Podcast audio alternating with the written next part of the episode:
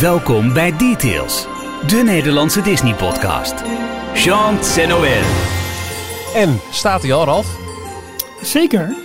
Echt En waar? goed ook. Ja, absoluut. We hebben maar nog al, eh, al bijna... Nee, sinds 6 december. We hebben het over de kerstboom, hè? Ja, ik weet het. Ja, oké. Ja, ja. Ik ben een beetje even verbaasd. Oké. goed hè? Ja. Nou, Jorn wel, toch ook zeker? Ja, Ja, zeker. zeer. Nou, we zitten volop in de kerstsferen. eh, en in de sferen van Walt zelf, Walt Disney. Onlangs vierden we zijn verjaardag. Vandaag zijn sterfdatum. We gaan het hebben over Walt Disney in details. Hier zijn Ralf, Jorn en Michiel. Dat klinkt eigenlijk een klein beetje als een, als een eh, ja, de. We gaan het in de Disney podcast hebben over Walt Disney. Maar we gaan het vandaag hebben echt eh, over de mens, de man. Walt Disney in deze 264ste details. Jorn, Ralf, hallo. Hallo. Hallo. Jorn, hou je het nog een beetje? Jawel. Ja, je hebt zin hè?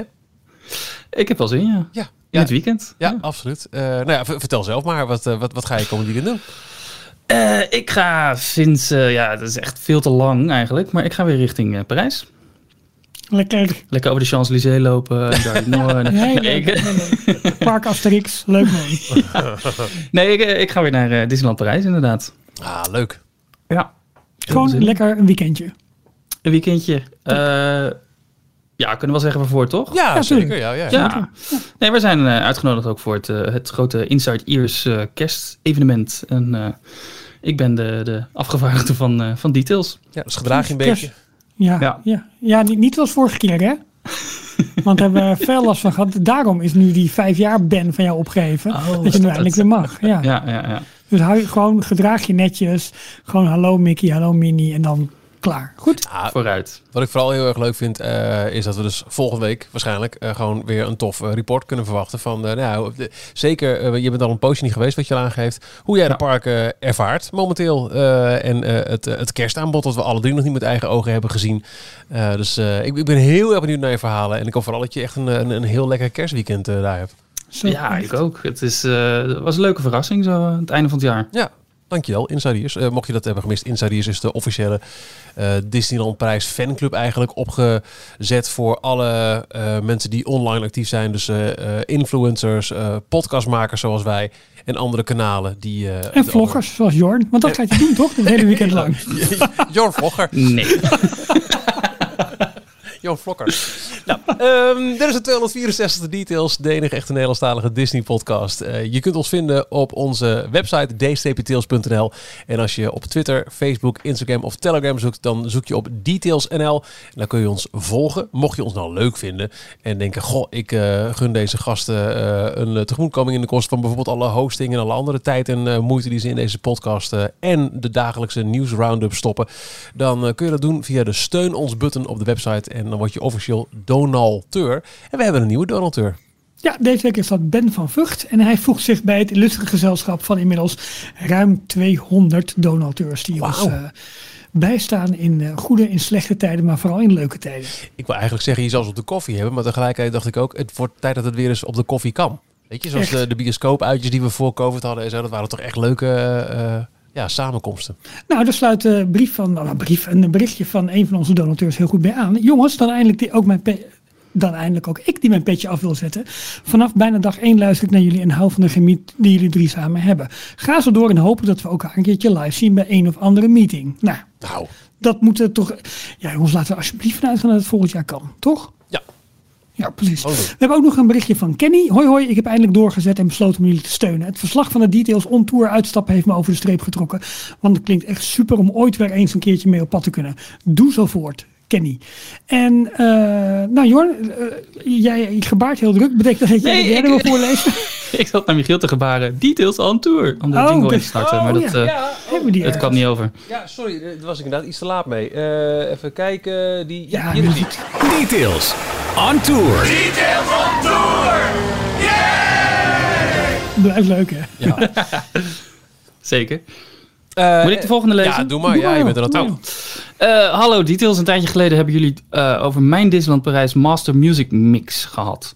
Onlangs heb ik een nieuwe Disneyland Parijs Music Mix uitgebracht, helemaal in kerststijl. Speciaal voor Ralf waarschijnlijk. Zeker. In deze speciale kersteditie komt de beste kerstmuziek van de afgelopen kerstseizoenen uit Disneyland Parijs voorbij. Ook deze keer zijn de achtergrondfoto's weer verzorgd door medeluisteraar en fotograaf Chris van der Zanden. Groet Wouter.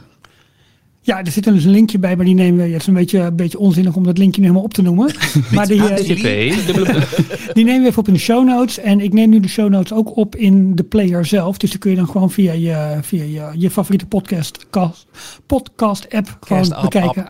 Aanklikken en doorgaan. Lekker. Details nieuws. Vandaag gaan we het uitgebreid hebben over de man Walt Disney. Maar eerst onze eigen persoonlijke Disney nieuwtjes. Eh, Jorn, met jou te beginnen. Wat is jouw eh, nieuws van deze week? Eh, wat mij, eh, volgens mij was het vandaag zelfs, eh, wat me opviel, is dat Jim Schul, de ex-Imagineer, die wij onder andere een paar keer in deze podcast ook al besproken hebben en aangeraden hebben van volg hem op Twitter. Hij post echt de meest geweldige content. Hij heeft allemaal oude foto's van beginperiode van onder andere Disneyland Parijs, toen het nog gebouwd werd, vlak na de opening. Ehm, en daar post hij eens in de zoveel tijd ingescande foto's van. Maar vandaag postte hij dus op Twitter eh, dat dat een stukje minder gaat worden. Want hij is door de Walt Disney Company vriendelijk gevraagd of hij eh, eh, in ieder geval geen backstage en geen bouwfoto's meer wil, wil plaatsen van projecten van de Disney parken wereldwijd. Dus hij mag helaas niet meer een, ehm, een Main Street wat half in aanbouw is, zomaar zonder toestemming van de Walt Disney Company online plaatsen. Hmm. En dat vind ik wel jammer. Ja, Ja, heel jammer. Ja. Ja. En ik, ik, ik snap het ergens ook wel, want hij had soms wat foto's en wat content waarvan ik ook eh, dacht van zo zo. No, no. Letterlijk Ja. backstage beelden. Gewoon van iets wat, wat eh castmembers opgedragen wordt om nooit eh, te delen. Dat, dat plaatste hij gewoon alsof er niks aan de hand was. En eh, ja, hij is eh, niet meer werkzaam bij de Walt Disney Company, maar hij werd dus nog wel eventjes vriendelijk gevraagd of, eh, of hij dit niet meer wilde doen. En eh, dan had ik nog een tweede eh, nieuwtje. Dat is de podcast van eh, Lentesta en Jim Hill. Nou, daar hebben we het ook vaak genoeg over. Maar die hadden deze week in de aflevering van de Disney Dish... dat is de aflevering die altijd op maandag uitkomt... een, een extra gast. En dat was Kevin Perjurer. Oftewel eh, de man achter Defunctland... die eh, een paar weken geleden die grote 1 uur en 40 minuten durende documentaire... over het Fastpass eh, systeem online heeft gezet. En ja, Lentesta, een man van de, man achter Touring Plans, heeft ook input ge- geleverd voor die documentaire. En die weet ook van de hoed en de rand van het hele vastpassysteem. Dus die, die ging hem interviewen. En dat, ja, ik vond het echt ook wel leuk om te horen om weer wat extra behind the scenes beelden of eh, verhalen van die video te horen. Ik wil nog even Yes. bijdragen dat jullie hadden hem al gezien, die video. En ik Ja. nog niet. Ik heb hem inmiddels eh ook gekeken. Ik heb hem in twee delen gedaan, want het is, het is wel echt 1 uur 40. Maar inderdaad, wat een waanzinnig interessante content voor als je een klein beetje bovengemiddeld geïnteresseerd bent in de werking van theme parks, Disney park in het bijzonder. En eh, ik snap dat, ik, ja, nou, eigenlijk snap ik niet dat de video al 3 miljoen, ja, 3 miljoen meer dan views 3 heeft. miljoen. Ja. Want ik, ik wist niet dat de, de niche zo groot was, maar ik vind het wel echt te gek en ook wel verdiend. Ja. Ja. Tof hè? Ralf, Michiel? Dat was, ja, dat Oh. was- Oh, ik? Nou, ja, ik, kan heel kort erop aansluiten. Ik heb niet echt wereldschokkend nieuws, maar ik heb eh, met veel interesse dit weekend een stuk gelezen in de Financial Times.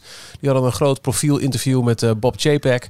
Eh, het voelde hier en daar wel een klein beetje als een eh, PR-machine aan het werk. Want het was echt duidelijk eh, hoe kunnen we... tenminste, voor mij leek het duidelijk dat het een poging was. Hoe kunnen we Bob Chapek zo voordelig mogelijk neerzetten? Dus de verslaggever van Financial Times mocht met hem een dagje naar Disneyland. Ja, dat, dat is natuurlijk de man in zijn element. En lekker foto's maken en roepen van... Oh, ik kan er maar niet genoeg van krijgen. Al, hoe vaak ik het vuurwerk heb gezien. Ik zeg nog steeds oh en ah. Ja, ja. Ehm, maar dus werd ook wel wat... eh, eh, ook wel wat dingen ingezet waarvan ik me zo kan voorstellen... dat Bob J.P. het liever niet erin zou willen hebben gehad. Dus bijvoorbeeld de geruchten die gingen over dat eh, Bob Iger... De voorganger toch hier en daar wat negatiever zijn geweest intern. Dus het, het voelde wel iets eerlijker dan puur alleen een sugarcoated verhaal.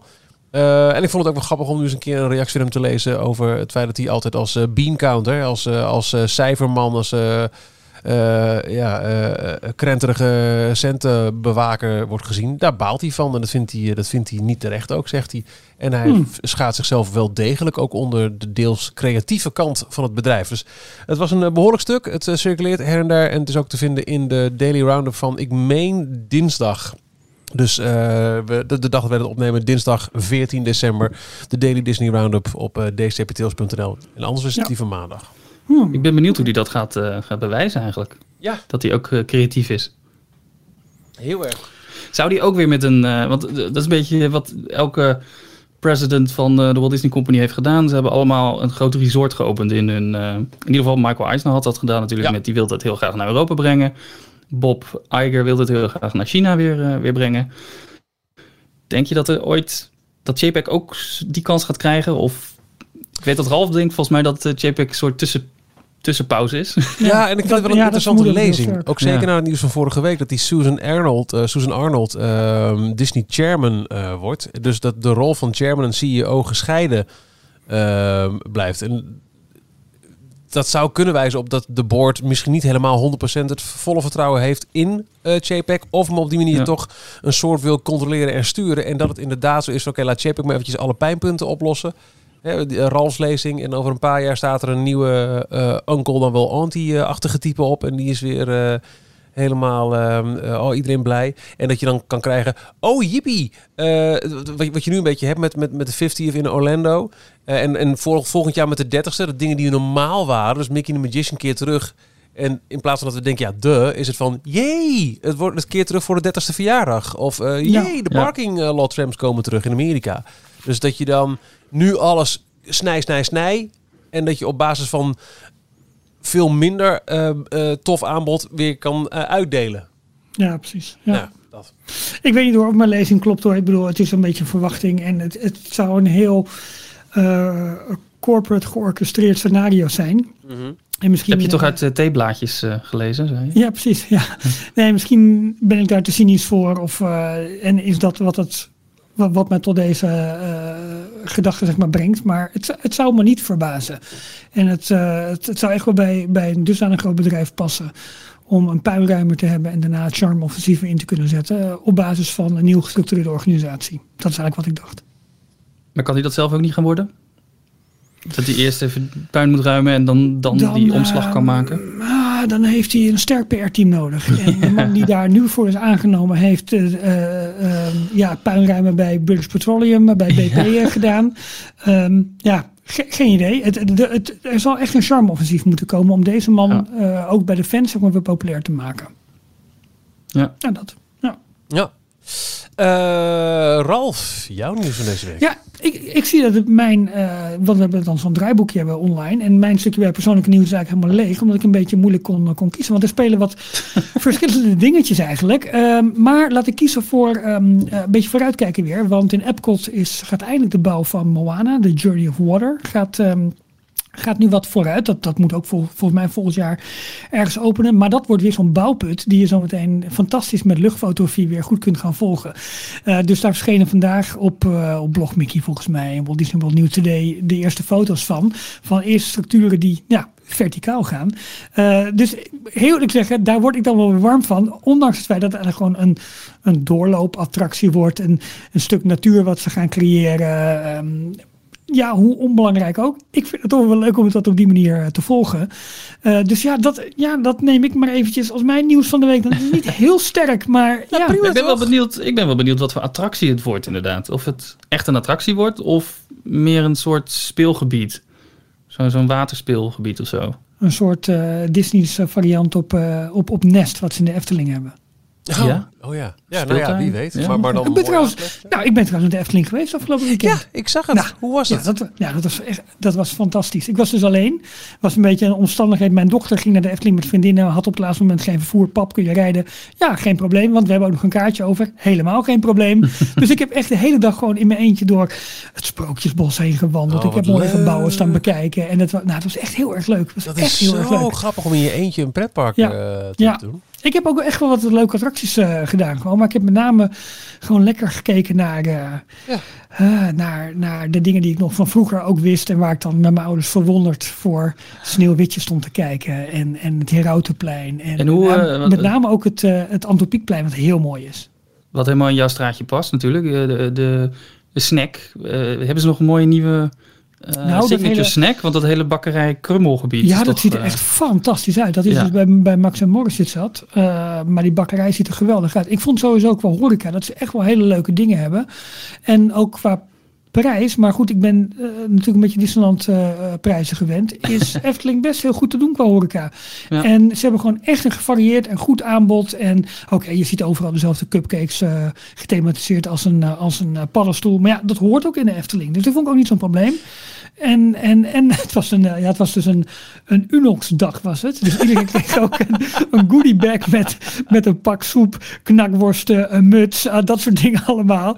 En iedereen kon ook een, eh, een gratis broodje Unox ophalen. Ja, dat hadden ze eigenlijk wel heel goed gedaan. Moest je ook de roeivijver in springen en dan...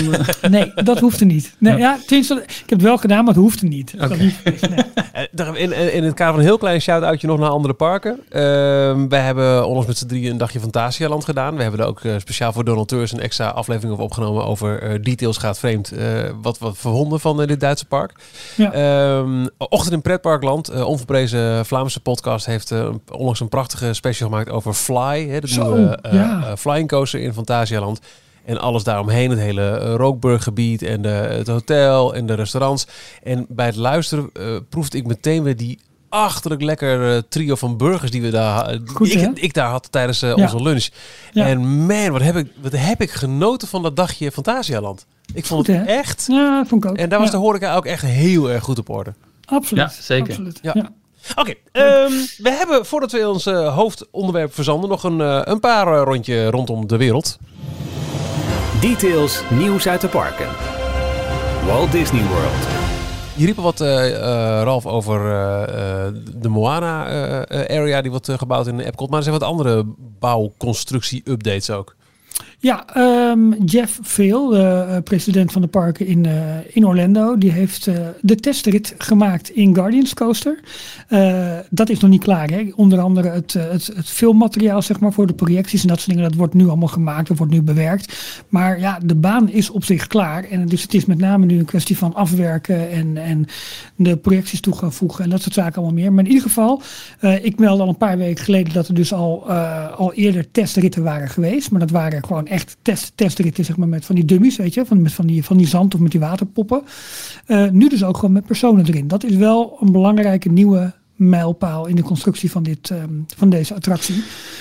Dat, dat lijkt me toch best wel spannend. Als jij Ja? de allereerste mens bent Ja, maar zeg- die ja. een nieuwe attractie mag gaan doen. Ik Oh, weet dat je, je moet vertrouwen hebben natuurlijk op, eh, op wat je gebouwd hebt. Maar Mhm. als ze alleen maar testritten met, eh, met testdummies gedaan hebben. En van die, eh, eh, nou, vroeger waren het zandzakken. Tegenwoordig zijn het van die plastic eh, met water gevulde poppen. Ja, En dan ineens mag jij als allereerste erin.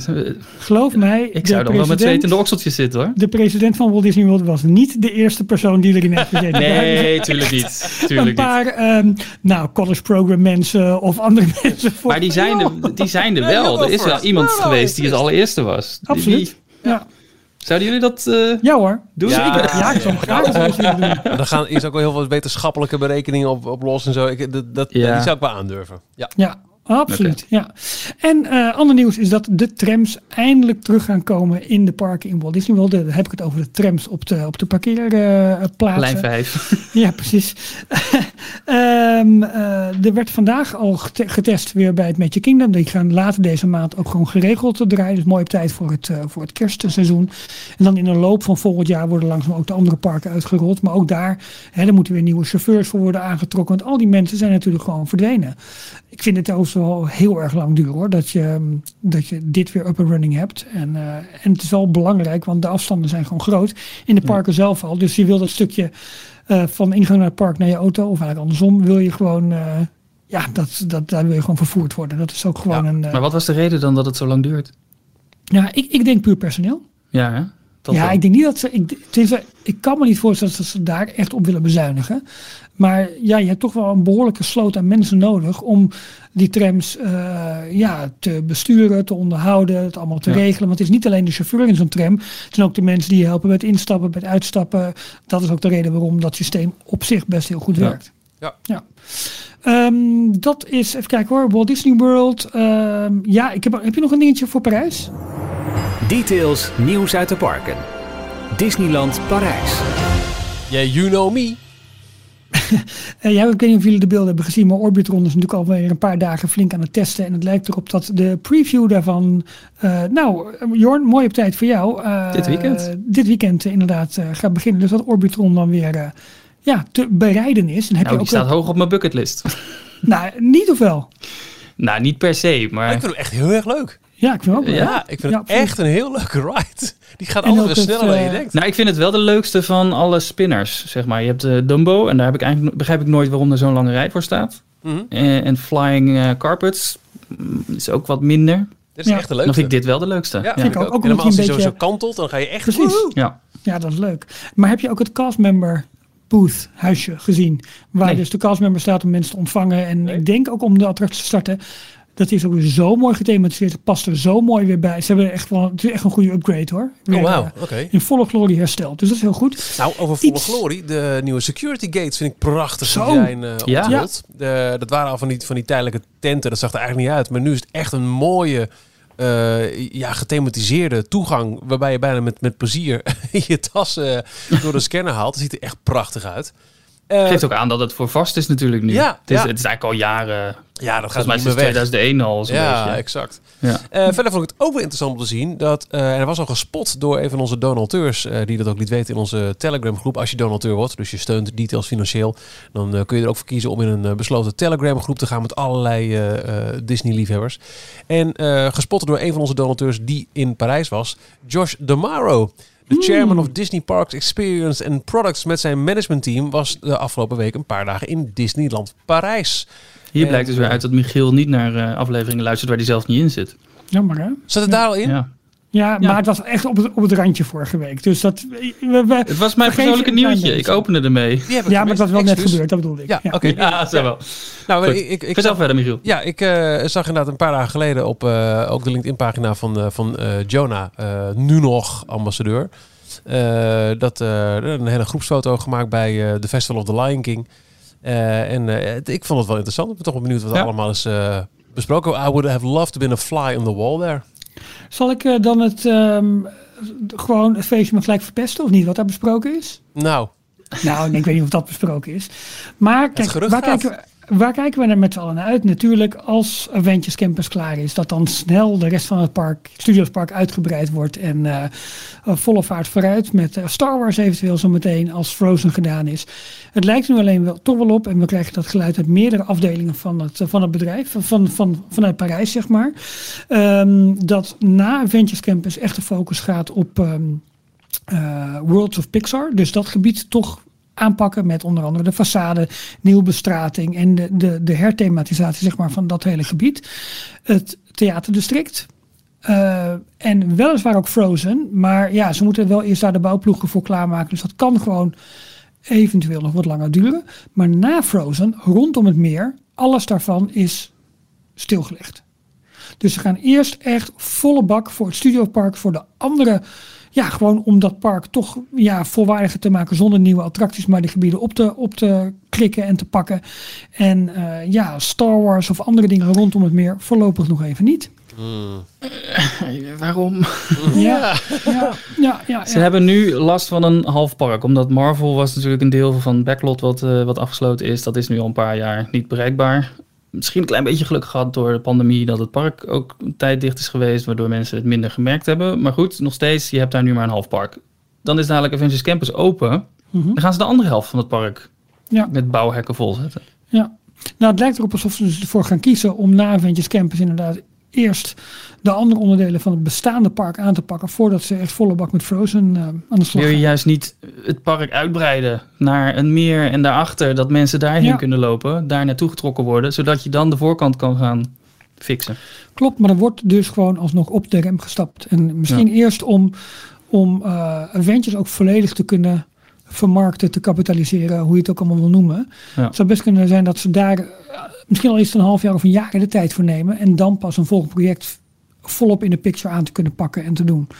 Ik weet niet of dat de reden is, of dat het ook gewoon een kwestie is van eh, ja, de budgetten toch even wat meer uitsmeren. Omdat andere gebieden die misschien makkelijker of sneller te, upda- te upgraden zijn, dan to- dat toch even eerst aan te pakken. Mm. Mm, mm. Dus sorry jongens dat ik het feestje verpest. Maar dat zijn de laatste geruchten die uit Parijs eh, komen. En die, eh, ja, voor ons met onze ja, hoge verwachtingen toch niet heel erg goed uitkomen op dit moment. Nou ja, op zich vind ik het wel eh, eh, hoopgevend dat, dat er ook echt wel focus lijkt op eh, het aanpakken van de bestaande gebieden. Dus Worlds of Pixar en het Theater District. Dat dus eigenlijk wat we hebben, dat het echt een, een facelift krijgt.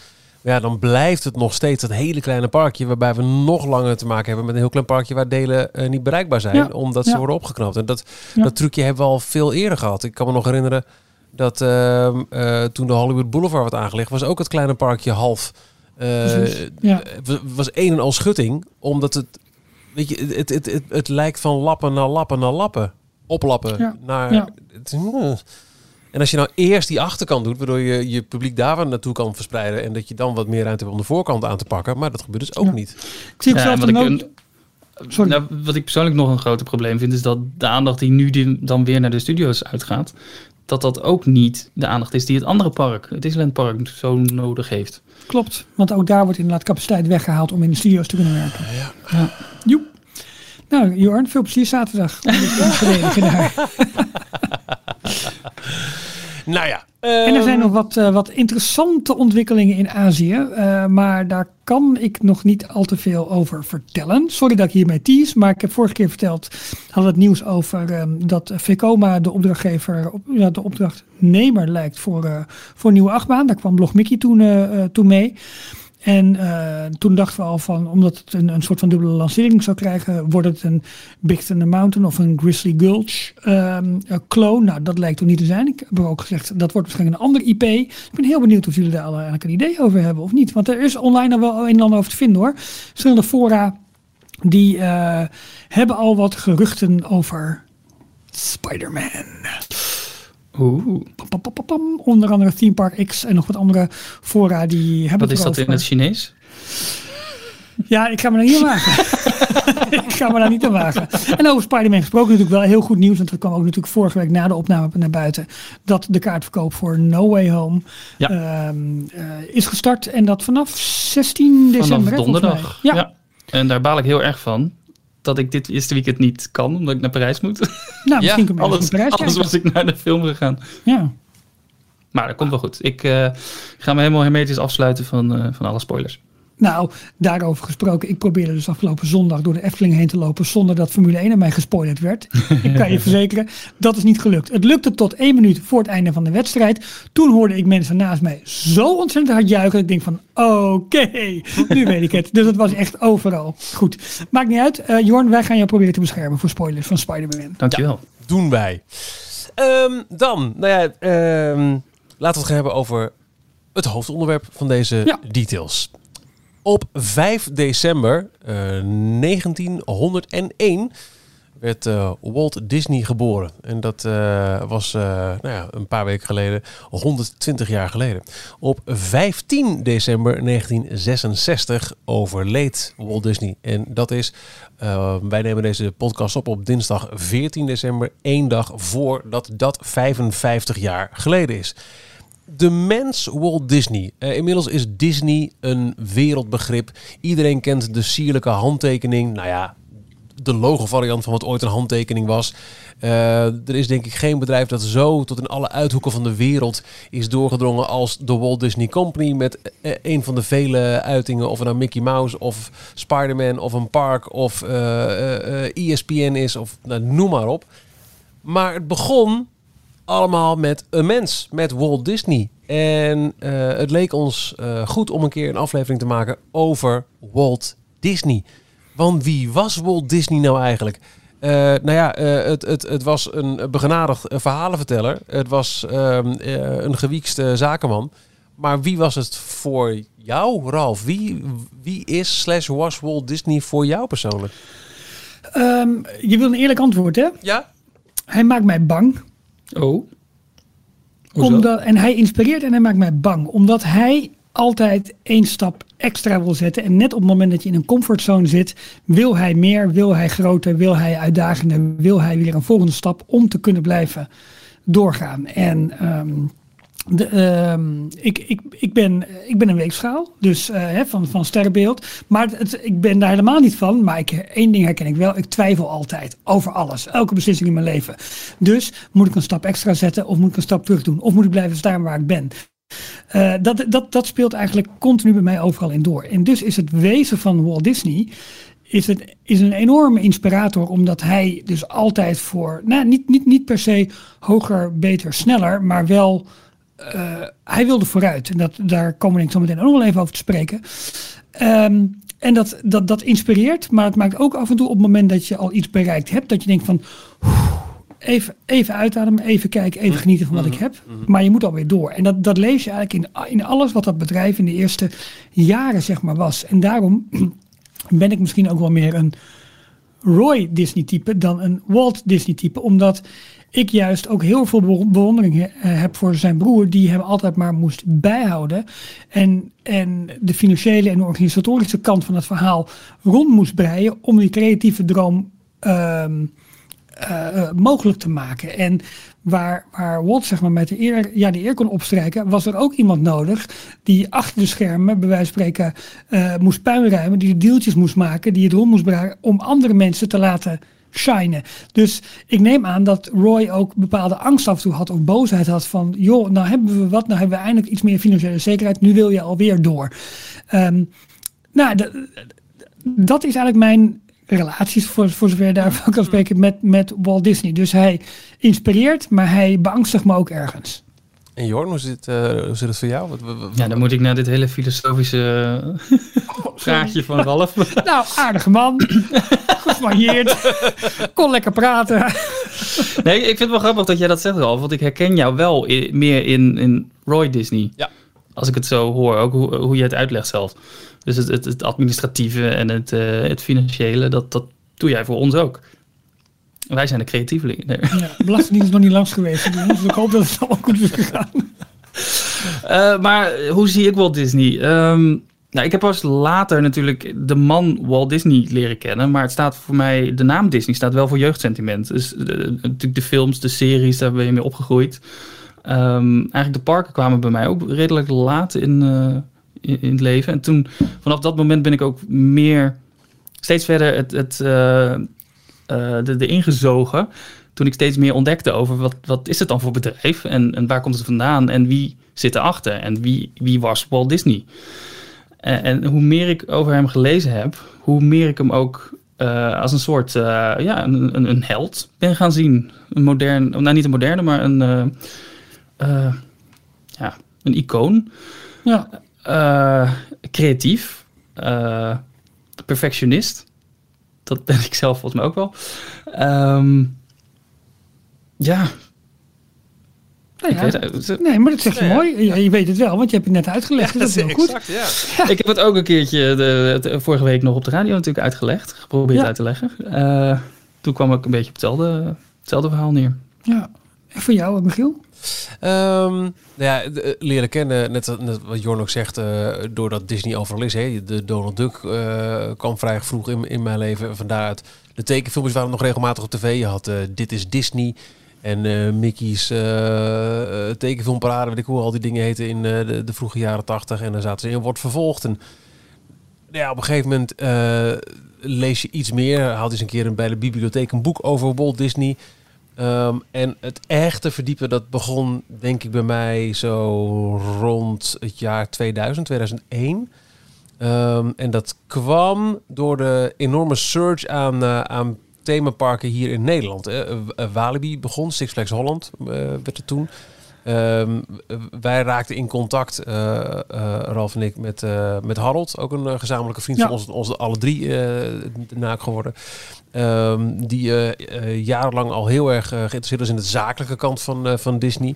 en dat, waar ik daarvoor ook nog een, een jaar pas had voor Six Flags en, en nou, noem alles maar op, is toen de focus heel erg op Disney komen te liggen en echt het verdiepen erin.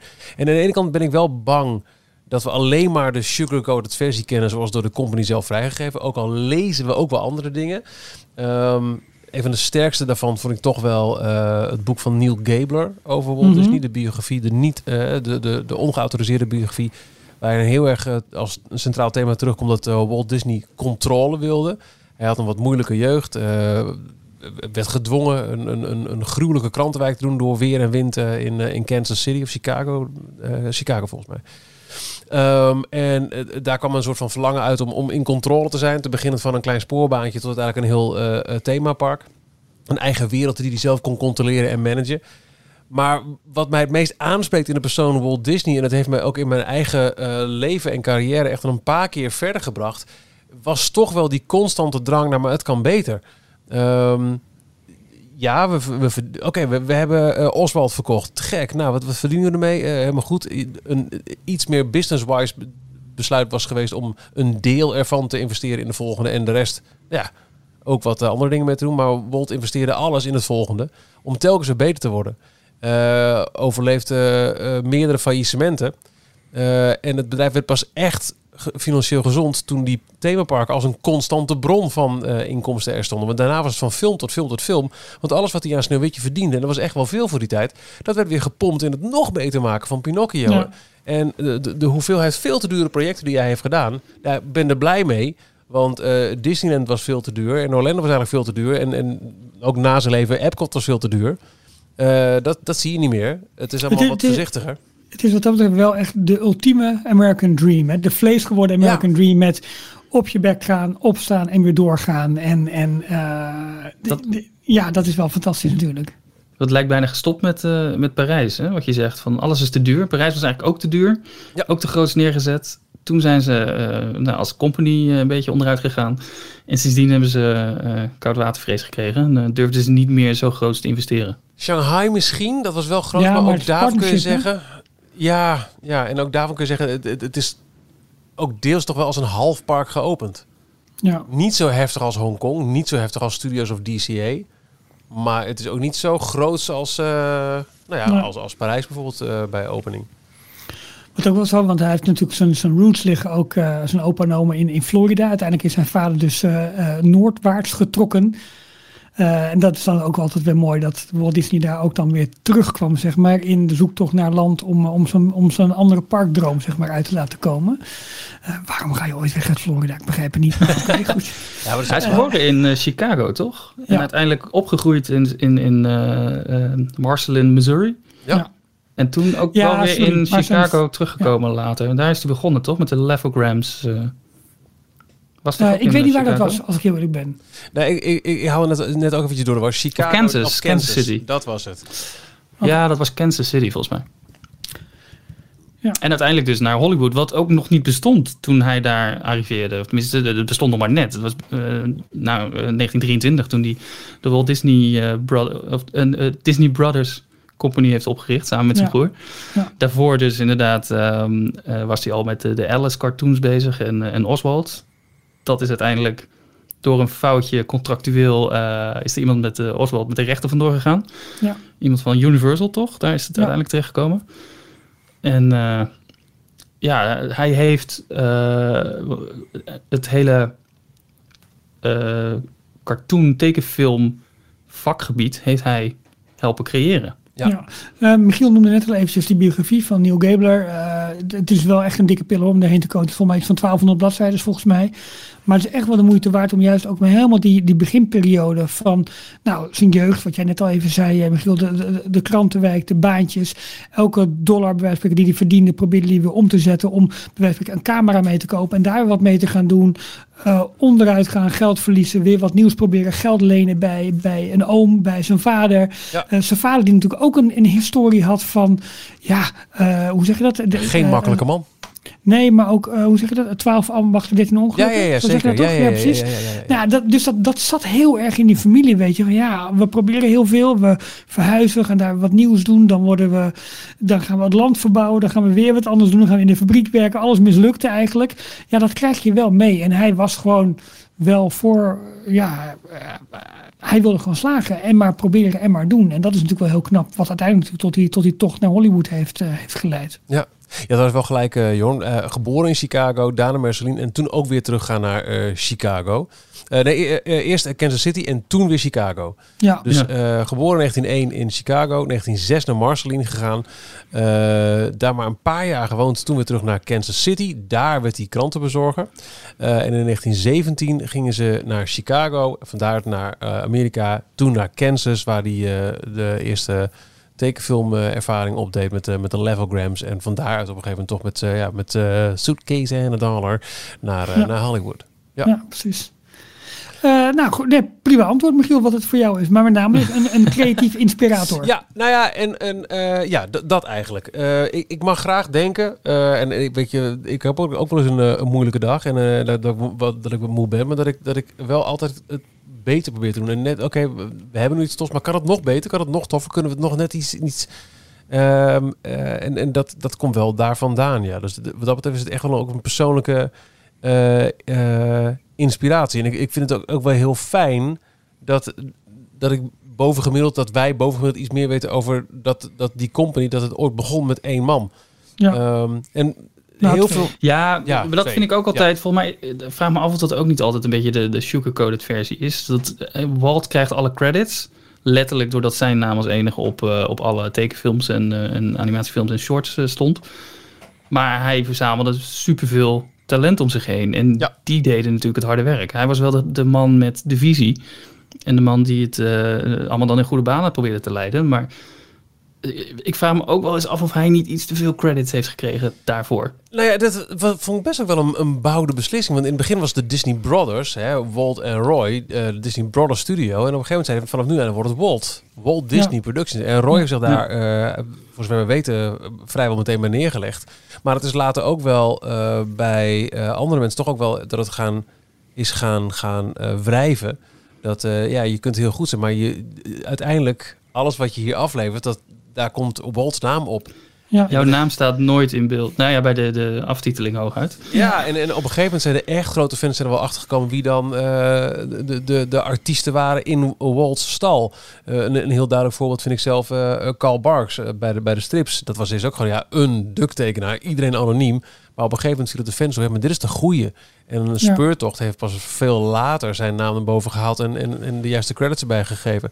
En, en Dat is toch ook waarom sommige artiesten eh, hun namen of hun initialen in, in een artwork, eh, artwork hebben verstopt. Ja. Ja. Nou Ja, maar ook, de, ook de, de hele, eh, het hele verhaal bijvoorbeeld. Hè, toen, toen Imagineering ook werd, werd opgericht, op een gegeven moment werd dat wet. Eh, Walter Elias Disney. Ehm, maar ook de hele aandelenverhouding binnen het bedrijf. De strijd met zijn broer, omdat hij ja. eh, bepaalde rechten eh, en, en royalties wilde over wat Wet eh, eh, maakte. En eh, dat is echt een serieuze strijd geweest. En het, Het, lijkt, het lijkt er wel alsof zijn, zijn broer zich elke keer moest schikken. het hele idee dat eh, Disneyland tot volgens mij halverwege jaren 80 geen officieel onderdeel was van de Walt Disney Company. Ja, Die Of hebben- Ja, Disney Productions. Het is op zijn eigen naam, op een andere, onder een ander bedrijf is dat geopend. En Ja, heeft het heel lang is dat ook zo gebleven. Hij heeft ook wel eens een keer gezegd volgens mij dat hij zich wel min of meer gevangen voelde door zijn eigen naam. Walt Disney was niet langer hij als mens, maar dat was een, een, een corporate iets geworden. En Ja. als hij inderdaad zelf iets anders wilde, en eh, wat dat betreft was het een, best een onrustige creatieveling. Hè. Op een gegeven moment had hij helemaal geen interesse meer in, in de films. Was hij helemaal met themaparken bezig. En ook nog bij leven was hij ook daar al de interesse in feite voor eh, verloren. Want voor eh, het Florida Project, het ging hem helemaal niet om, om, een, om een pretparkcomplex te maken. Waar het in feite nu is. Hij wilde echt iets totaal anders. En eh, dat, is denk ik wel heel treffend wat jij net verwoordt, Ralf. Dat eh comfortzone, nou hup, eh, we breken er weer uit. En dat moet voor mensen... Stel dat jij eh, wel je hele leven lang ehm, animatie het allermooiste vindt wat er is. En je, en je, en je mag potverdorie aan de slag bij het Mecca, Walt Disney Productions. En je maakt de mooiste dingen. En op een gegeven moment merk je dat de grote roerganger eigenlijk geen interesse meer heeft in die tak Ja. van sport. Dat moet niet altijd makkelijk zijn geweest. Dat denk ik ook niet, nee. Nee, absoluut niet. Of misschien nog wel eh, eh, ingrijpender als de grote leider zegt... hé hey, luister, jij werkt nu al jarenlang op deze afdeling... maar jij gaat nu parken ontwerpen. En dat je eerst denkt, wat de... Ja, een Mark Davis. En, en dat was ook weer de kracht van Walt. Hij wist wel vaak precies waar iemands talent zat. Vaak veel eerder dan die persoon het zelf in de gaten kreeg. En wat er dus niet gebeurde bij, bij de films, waar de mensen aan voorgrond kregen. Kijk, op het moment dat de parken in beeld kwamen, had hij televisie nodig. En, uh, en, en, en werden ook de mensen om hem heen meer naar voren geschoven. Denk aan The Wonderful World of Disney, waarbij gewoon de artiesten, als inderdaad Mark Davis, als John Hench, en uh, precies gewoon naar voren werden geschoven bij de presentatie van wat ze allemaal aan doen waren. Dus opeens was het veel meer dan alleen Walt ja. Disney. En kreeg je ook uh, ambassadeurs. Natuurlijk niet, zo, niet zozeer zoals we die mensen nu allemaal kennen. Ik bedoel, die mensen kwamen één keer per week op televisie voorbij, wat al op zich heel veel aandacht was. Maar toen was het dus niet meer alleen maar Walt Disney. En daar heeft hij ook weer zelf voor gezorgd. Dus dat is heel grappig dat aan de ene kant alles met zichzelf toeschrijven, uh, het grootste aandeel willen hebben en de belangrijkste willen zijn. Tot het wat meer openstellen, bij wijze van spreken. En op de achtergrond wel uh, de aandelenstrijd voeren. Het, het is heel, heel lastig dat is ook waar dat hele beeld vandaan komt waar uh, hoeveel uh, Amerikanen hem kennen als Uncle Walt. De ja. man die op zondagavond altijd op televisie uh, de grootste nieuwe plannen, maar ook de nieuwste series en films kwam aankondigen. Ja. en dat is dat, dat, dat beeld wat um, nu nog steeds door de company ook gehandhaafd wordt.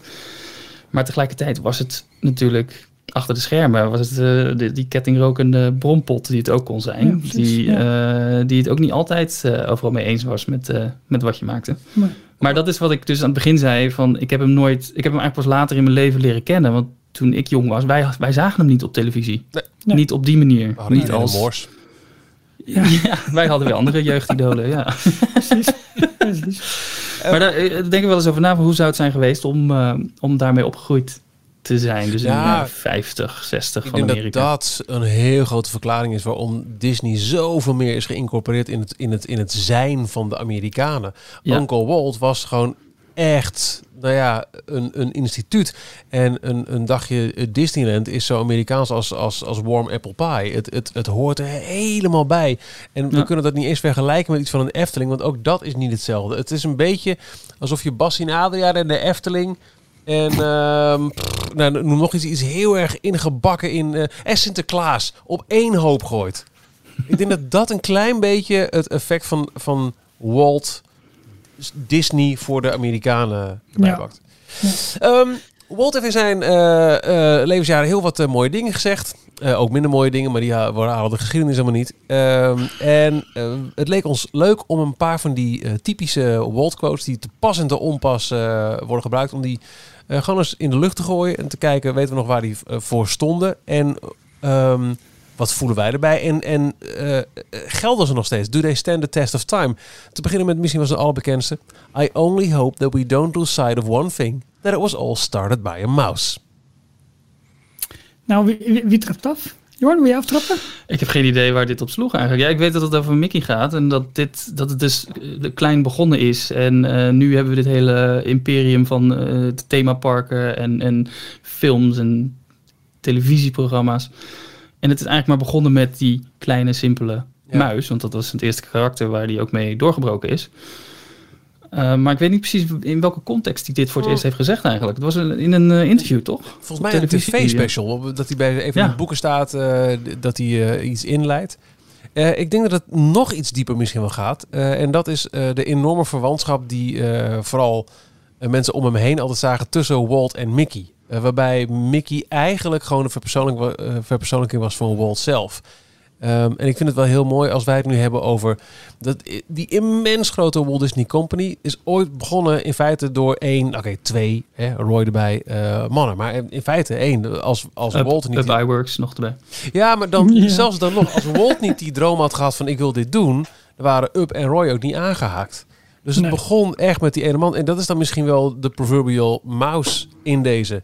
Ja, het is nu een gigantisch conglomeraat, maar ooit begonnen met één muis. En eigenlijk ooit begonnen door één man. En uh, dat vind ik wel uh, uh, anno nu ook. Als mensen nu vragen, god, Disney. En ze zien alleen maar het, het corporate monster. Dat je dan toch ook weet, ja, maar het was, het was echt een, een, een mens. Ik, ik zie hem ook wel redelijk, um, ik weet niet of dat het juiste woord is, maar overdrachtelijk. Als in, blijf bij principes. Hè? Blijf nederig en zie waar je vandaan komt. Een muis, een, een klein dier. Eigenlijk ja, niet heel erg betekenisvol. En waarschijnlijk schop ik nu een heleboel biologen tegen, tegen het zere been. maar in, het, uh, in, in, in the circle of life. Maar uh, een, een, muis die brutaal is, die zoekt naar mogelijkheden om te overleven. Die, die een karaktertje heeft, die uh, en, en daar denk ik wel aan dat dat misschien ook wel zo bedoeld is, die uitspraak. En misschien denk er veel te veel over na. Um, blijf inderdaad bij principes. Je bent klein begonnen, blijf nederig, blijf je afkomst respecteren. En uh, je kunt wel groot dromen, maar weet waar je vandaan komt. Hoewel dat niet heel erg Amerikaans is. You can design and create and build the most wonderful place in the world, but it takes people to make the dream a reality. Mooi. Dit vind ik een hele mooie quote. Ja. ja eigenlijk eh, zegt hij hiermee, waar we het net over hadden, dat, uh, dat zijn team uh, van getalenteerde personen die eigenlijk het, het echte werk doen. Um, daar heeft hij wel erkenning voor, dus dat blijkt hieruit. Zijn naam staat wel bovenaan de deur, maar het is, uh, het is het team, het zijn de mensen die het, die het maken. Ik zie het ook heel erg als iets, en volgens mij wordt het ongetwijfeld onder Havelkamp weer bij castmember parties naar boven gehaald. dat de parken die vallen of staan echt grotendeels met de ervaring die je krijgt van, uh, van de castmembers. Ja. Van een zagrijnige uh, werkstudent in uh, Parijs tot, een, tot op het bot gemotiveerde oldtimer in, in, in Californië die er al sinds de jaren 60 werkt. En uh, met een glimlach vertelt hoe laat de, de Free O'Clock Parade begint. Ja, um, de, de castmembers maken het echt af voor me. En de, de, de, ik, ik mag hopen, want in de tand destijds, dat, dat uh, de, de company dat echt niet uit het oog verliest.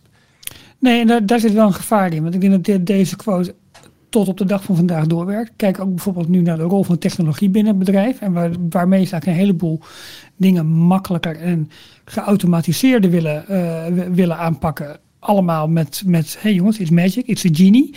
Uh, kijk nu bijvoorbeeld met, met het uh, Hey Disney uh, smart speaker systeem zo meteen. Maar kijk vooral ook naar My Magic Plus en alle, alle, alle, alle digitale dienstverlening. Ja, zoals vorige week, als het een keertje fout gaat.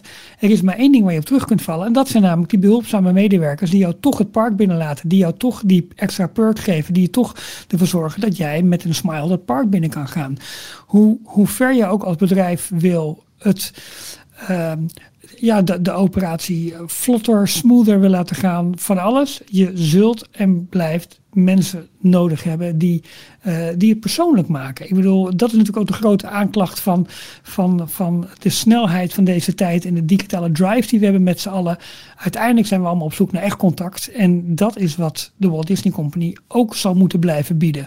En niet alleen maar dat digitale venster waar je op gaat te klikken, zodat jij nog wat sneller door een attractie heen kunt. Maar juist ook die persoonlijke aandacht en het delen van, van die ervaring.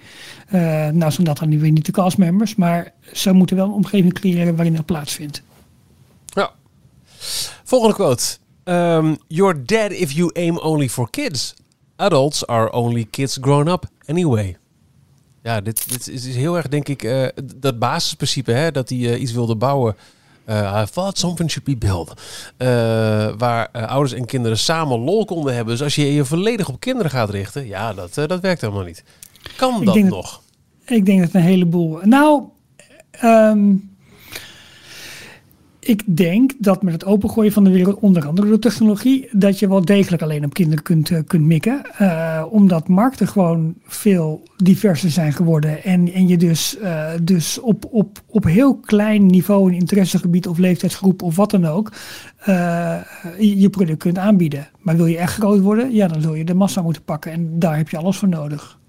Maar dit gaat toch gewoon over de, de films die hij maakte, dat die eigenlijk helemaal niet specifiek voor kinderen gemaakt zijn. Terwijl ze wel zo door de goede gemeente uh, gezien werden van, oh, een ja. Disney-film, dat is een kinderfilm.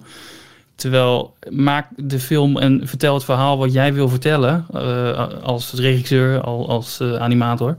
En um, ja, vertel dat op zo'n goede manier, dan spreekt het iedereen aan. En het is niet je, je kan niet alleen maar iets voor kinderen maken. Als je dat alleen maar doet, dan heb je eigenlijk geen, uh, uh, geen businessmodel. Ik heb drie woorden voor je. Mickey Mouse Clubhouse. ja, dat is een beetje flauw misschien, maar... Um,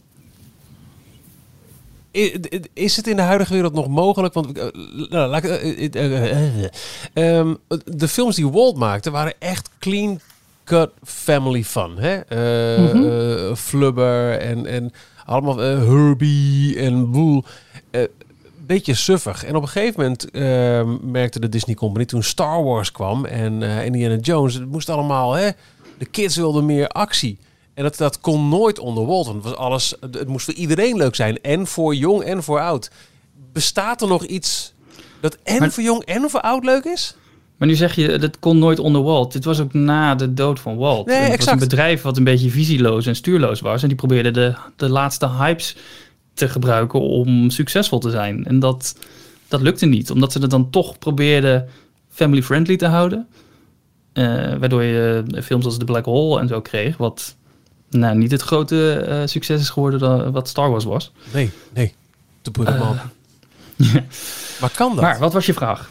Nou, eh, kan dat nog? Eh, Kun je eh, een, een catch-all favoriet maken voor het hele gezin? Of het nou een, een, een theme Kijk naar? Pixar. Pixar zijn toch elke film die Pixar uitbrengt. Dat, sommige mensen zien dat nog steeds als een Pixar-film, als een kinderfilm.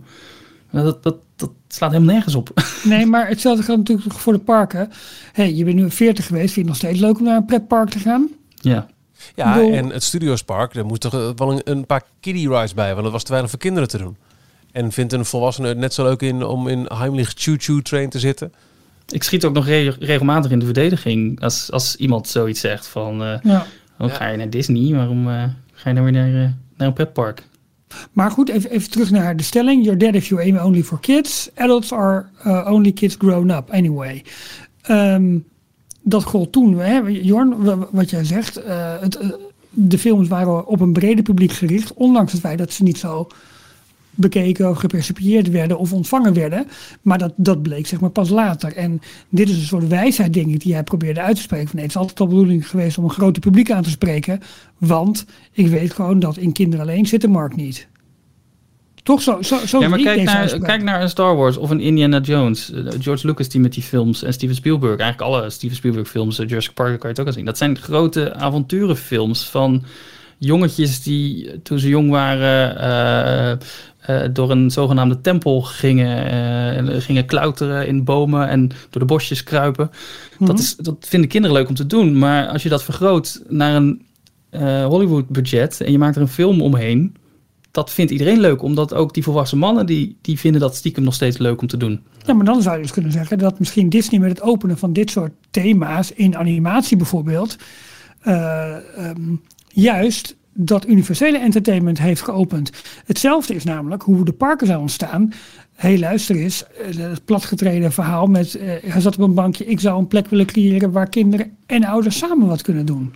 Dus daar komt het gewoon op neer. En het zou best heel goed kunnen dat, dat hij hiermee toch gezien wordt als de uitvinder van het family entertainment. Want daar gaat deze uitspraak, neem ik aan, over. Mhm, mhm, mhm. En dat we dat nu heel logisch vinden, omdat eh, hè, bij Jurassic Park komt een kleine jongetje in ons boven om weer met dinosaurussen te spelen en te ontdekken, weet ik veel wat. En bij Star Wars, eh, ja, iedereen vindt het leuk. Nou, kijk nu naar de hele Max Verstappen hype. Eh, tuurlijk, het is een kleine jongetjesdroom om in snelle auto's te rijden. Maar stiekem vinden een heleboel vaders en oudere mannen het ook nog leuk om in een hele snelle autootje te spelen. Dit is gewoon, entertain- het is Ja. gewoon familie-entertainment. Dit is wel grappig om even terug te komen op eh, Orbitron, waar het eerder deze aflevering over ging. Adults are only kids grown up anyway. Dat voelde ik wel. En ik heb nog steeds een filmpje ergens op mijn telefoon staan, Ralf, van toen wij in 2000 Zeker. eh, Ja. in Orbitron zaten. En dat je, ja, weet je, je kunt je eigen raket besturen. Hallo. dat was echt schaamteloos Ja. leuk. Ja. Maar je hebt ook oude zielen die hier nooit vatbaar voor zijn. Ja, dat is zo. Dat is zo. Ja. Maar eh, ik denk als we hem wat breder bekijken, dat eh, Walt Disney hier misschien wel het family entertainment eh, een groot publiek heeft gegeven. Ik vind dat Peter Pan syndroom ook zo jammer. Dat, eh, dat op een gegeven moment je zogenaamd ineens volwassen moet zijn. Ja. En dat je zoveel extra verantwoordelijkheden krijgt. En, eh, en dan mag je dus niet meer eh, kind zijn en niet meer eh, spelen en een rijke fantasie hebben. Olifanten Maar- kunnen roze zijn. Waarom als volwassene kan dat niet? Maar misschien zijn wij niet de juiste mensen om erover te Nee, praten. dat is Maar Als, als iemand zeg maar de last heeft van dat syndroom, dan zijn wij het wel. Ene laatste quote. You can't top pigs with pigs. Kun jij vertellen waar die vandaan kwam, eh, Michiel? Zeker. Eh Walt had een gigantisch groot succes met de Silly Symphony rondom de, de drie kleine biggetjes. Ehm, eh, met de grote boze wolf. En toen zeiden de mensen, we moeten meer biggen, meer biggen. was een succes. Woehoe. Terwijl Silly Symphonies was juist bedacht als een reeks zonder vaste hoofdpersoon. Maar oké, ehm, eh, he gave in. En er kwam nog, ik geloof zelfs twee filmpjes met de drie biggetjes. En die waren lang zo, zo- zo succesvol niet. En toen zei Walt, zie je wel, you can't top pigs with pigs. En daarmee ehm, eh, wordt het nog wel eens naar boven gehaald om aan te geven... zie je, die Walt wilde zichzelf nooit herhalen. Ehm, oh, by the way, volgend jaar in de bioscoop... Toy Story 4 en Frozen 2. Joe. ja, Ik wilde net zeggen, dit is nog steeds het recept wat, eh, wat er in Hollywood rondgaat en wat ze nog, nog niet begrijpen. Als iets succesvol is, dan eh, moet het uitgemolken worden en moet er een vervolg van komen met eigenlijk exact hetzelfde recept. En het gaat breder, hè? want de hele IP-discussie die we hebben, Ja. dat is dus niet alleen een sequel, maar het is op basis van het ene idee van de film die je hebt. Oké, Ja. daar gaan we ook een park bij doen en we gaan een speelgoed doen, en we gaan een dining experience. Kortom, we maken een hotel van. Maakt allemaal niet uit, maar het wordt natuurlijk steeds, steeds breder. En wat Bob Iger destijds eh, probeerde, ehm, hij noemde dat eh, brand deposits. En dat was eigenlijk dat hij dus wel wilde inzetten op sequels, want ja, dat waren nu één keer succesformules. Maar hij wilde ook bepaalde eh, films en entertainment bieden die, die zeg maar nog eh, het Disney-merk wel extra waarde gaven, maar ook lieten zien van kijk eens, we zijn niet alleen maar van de sequels. En denk dan onder andere aan eh, Million Dollar Arm, die film, ehm, eh, Saving Mr. Banks, die dan meer in het, in het kunstvakje zaten.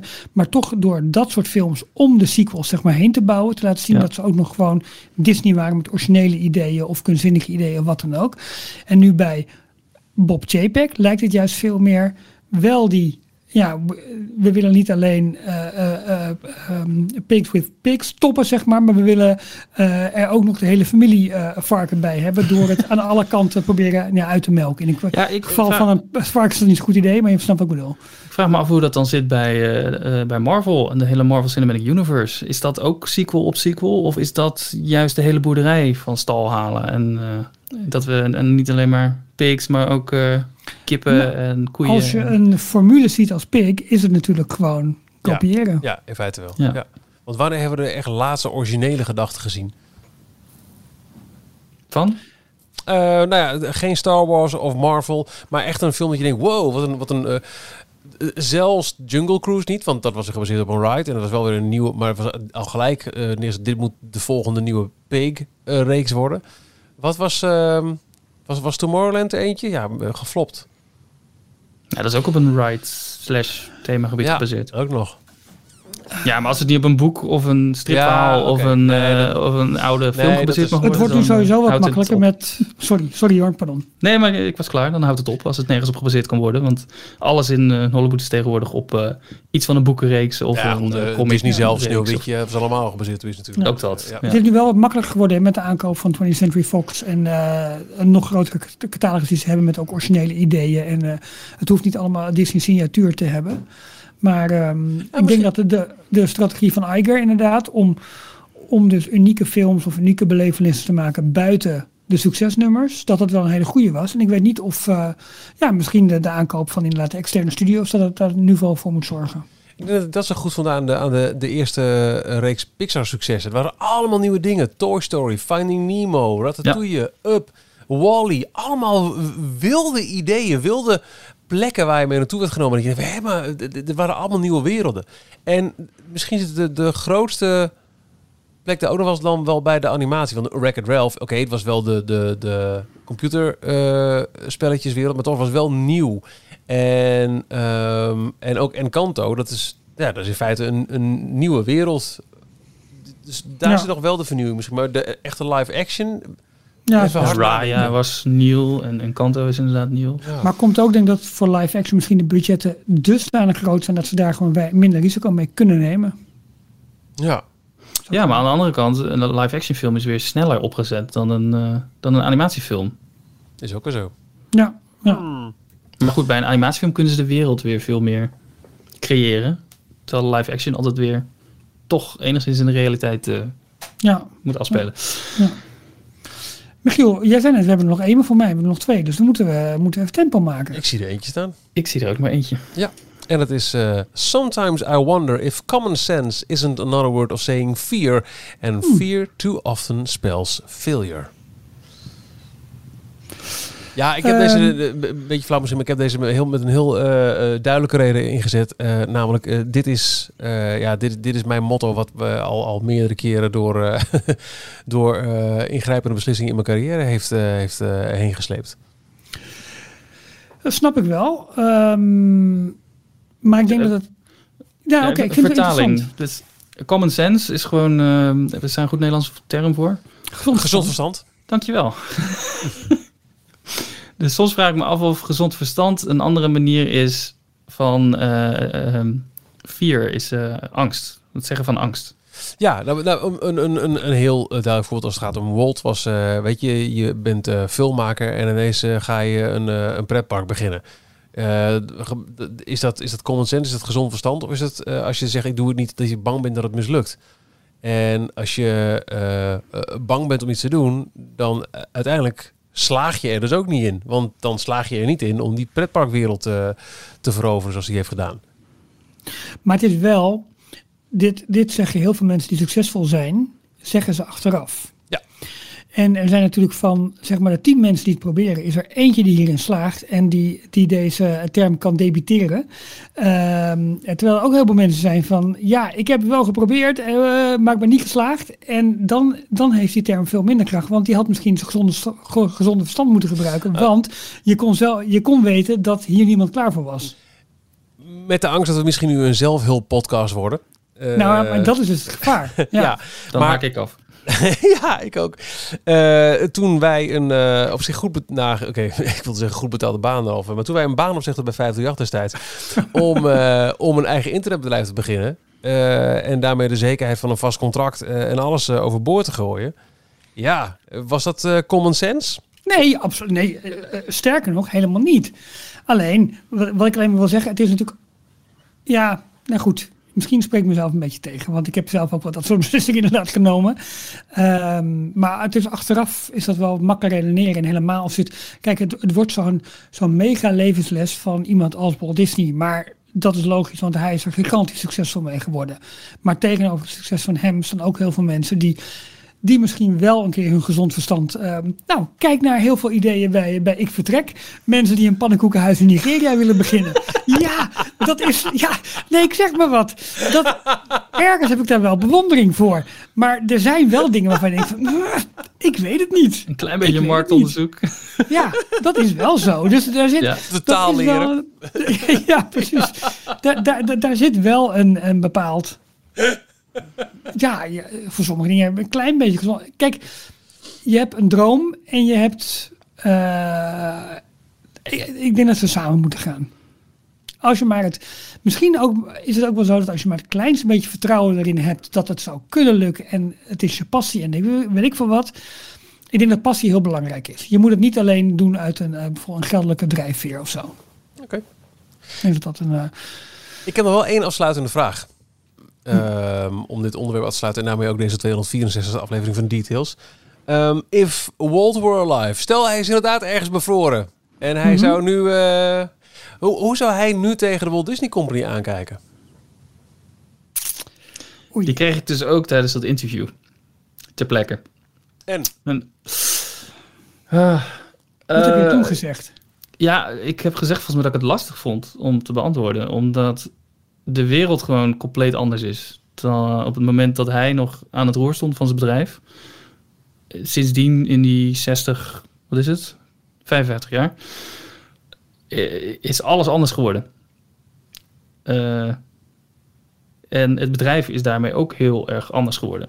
Ik denk aan de ene kant dat hij trots is op dat zijn bedrijf nog steeds bestaat, dat zijn naam misschien nog aan het bedrijf gekoppeld is en dat het een wereldwijd bedrijf is wat in principe staat voor eh, alle goede dingen in het leven, plezier, entertainment.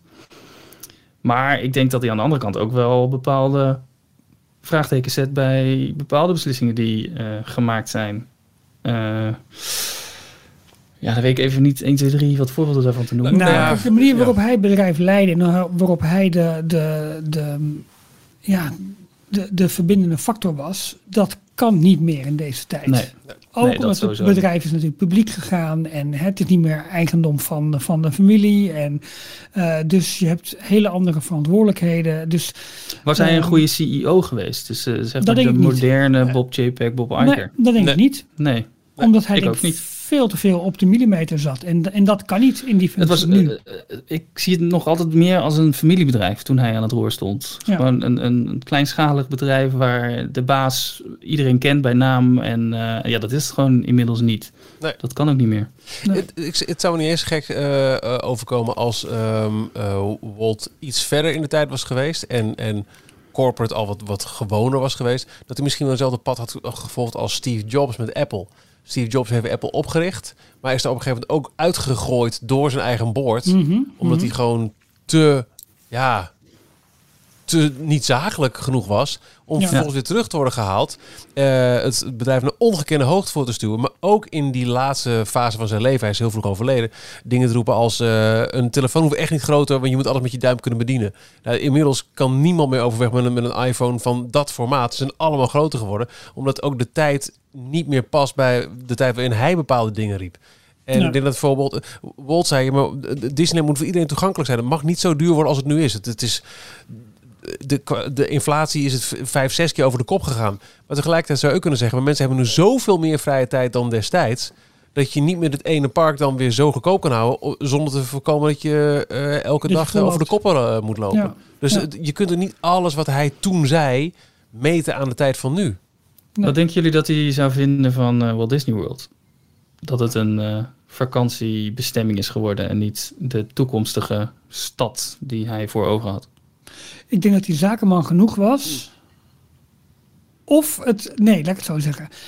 Hij zag door eh, hetgeen wat, wat dat project opbrengt, zag hij als een perfecte funding voor eh, dromen die hij voor de toekomst had. Want dat was natuurlijk ook een ding, hè, dat hij altijd zei van de wereld verandert zo snel, we moeten altijd gericht blijven op de toekomst. Ja. En, en, en, en, en dat zou wel heel erg goed ook wel bij deze tijd passen, Ja. want het bedrijf moet, moet door, moet, moet, moet voort. En, Zou hij eh, de, de, de eerste, als hij nog wat langer door had geleefd, zou hij de, de- het eerste bedrijf zijn geweest die computeranimatie had omarmd? Ja, dat denk ik wel. Zeker. Ja. Alle mensen die nu zeggen dat computeranimatie, of nu inmiddels is dat wel geweest, maar toen die omschakeling kwam en eh, oh, belachelijk, dit heeft niets met animatie te maken en in de Walt voor opgestaan. Die Ja. had eh, John Lasseter niet eh, laten weglopen, denk ik. Nee, dat, dat, dat ik dus wel. eh, eh, John Lasseter in de, in de jaren 80, niet eh, in eh, 2014 of eh 17 Nee. was het. Nee. Ehm, en ook wel een, een ding, ik vraag me ook af of, eh, want hij is doodgegaan voordat iemand het heeft kunnen proberen. Dus we kunnen nu makkelijk zeggen, hè, ja, eh, Walt Disney World is een slap aftreksel van wat hij voor ogen had. Maar ik vraag me ook af of Epcot echt realistisch was. Want je mocht Ja. alleen maar wonen als je een baan had. Hoe, hoe ga je Ja. het in de werkelijkheid voor elkaar krijgen dat mensen die om wat voor reden dan ook hun baan kwijtraken, dat die uit huis worden gezet? Hoe, hoe doe je dat?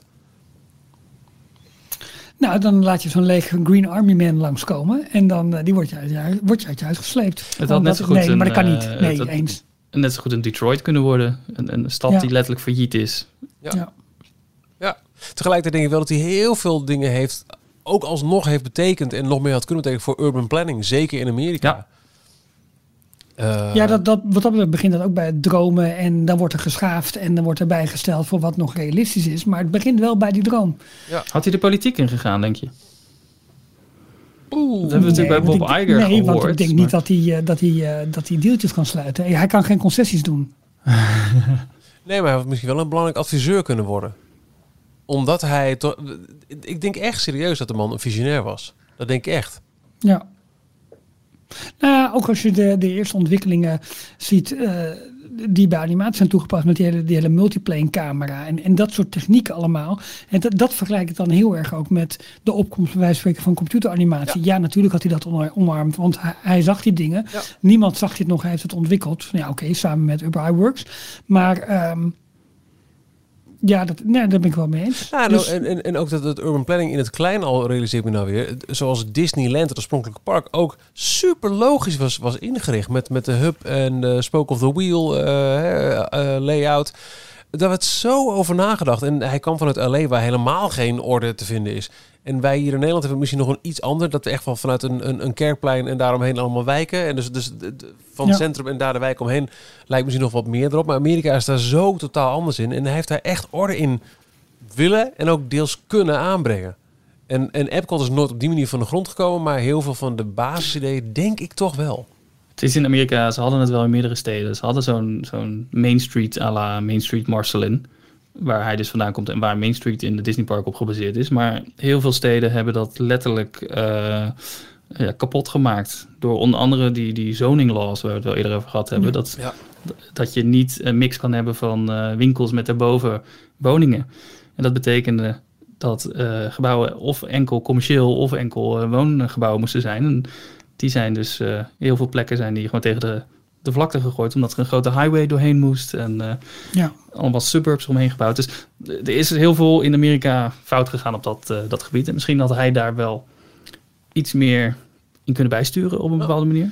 Kortom, Een andere, nee, andere vraag. Laatste vraag dan. Had, hadden wij in Europa, of in ieder geval mensen buiten Amerika, ook van een Disneyland kunnen genieten als hij er nog was? Had hij het de wereld, ook buiten Amerika, eh, parken geopend? Ja, dat denk ik wel, want er waren toch ook al best wel, eh, en ik, die heb ik even niet paraat, maar eh, Walt was zelf ook al behoorlijk eh, ver in gesprek met, eh, met Japan, eh ben ik me het herinneren. Dat, dat liep om Ja. meerdere redenen stuk, maar hij had er wel oren naar. Ja. Ah, oren. In ieder geval, eh, ik, ik, denk wel, ik denk wel dat we in deze tijd, in deze rare tijden, Jazeker. een, eh, een oom missen die ons meeneemt op een avontuur in het weekend en ons laat dromen van de toekomst. Je mist wel zo'n dan. figuur. Mooi gezegd. Ik heb wel een poos gedacht dat, dat John Lasseter de nieuwe Walt-figuur zou zijn, maar eh, oeh. Dat weten we ook niet van Walt zelf. nee, is ook weer zo. Maar misschien doet Bob Chapek nog zijn best en komt het allemaal goed met hem.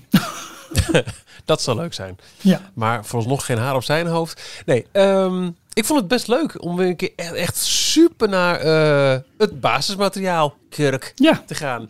Ehm, eh, bedankt. Eh, ik, vond, ik vond het fijn om hierover te, te filosoferen, mannen. Ik vond het echt eh, leuk.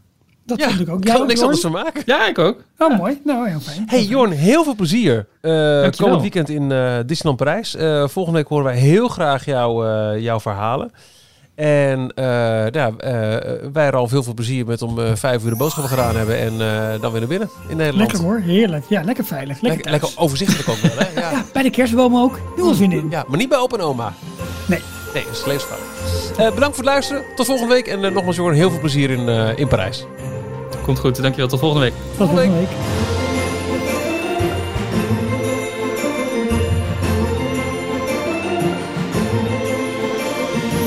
Tot zover deze aflevering van Details. En nu snel naar d-tails.nl voor meer afleveringen, het laatste Disney nieuws, tips en tricks en hoe jij je petje af kunt nemen voor Details. Vergeet je niet te abonneren en tot de volgende keer.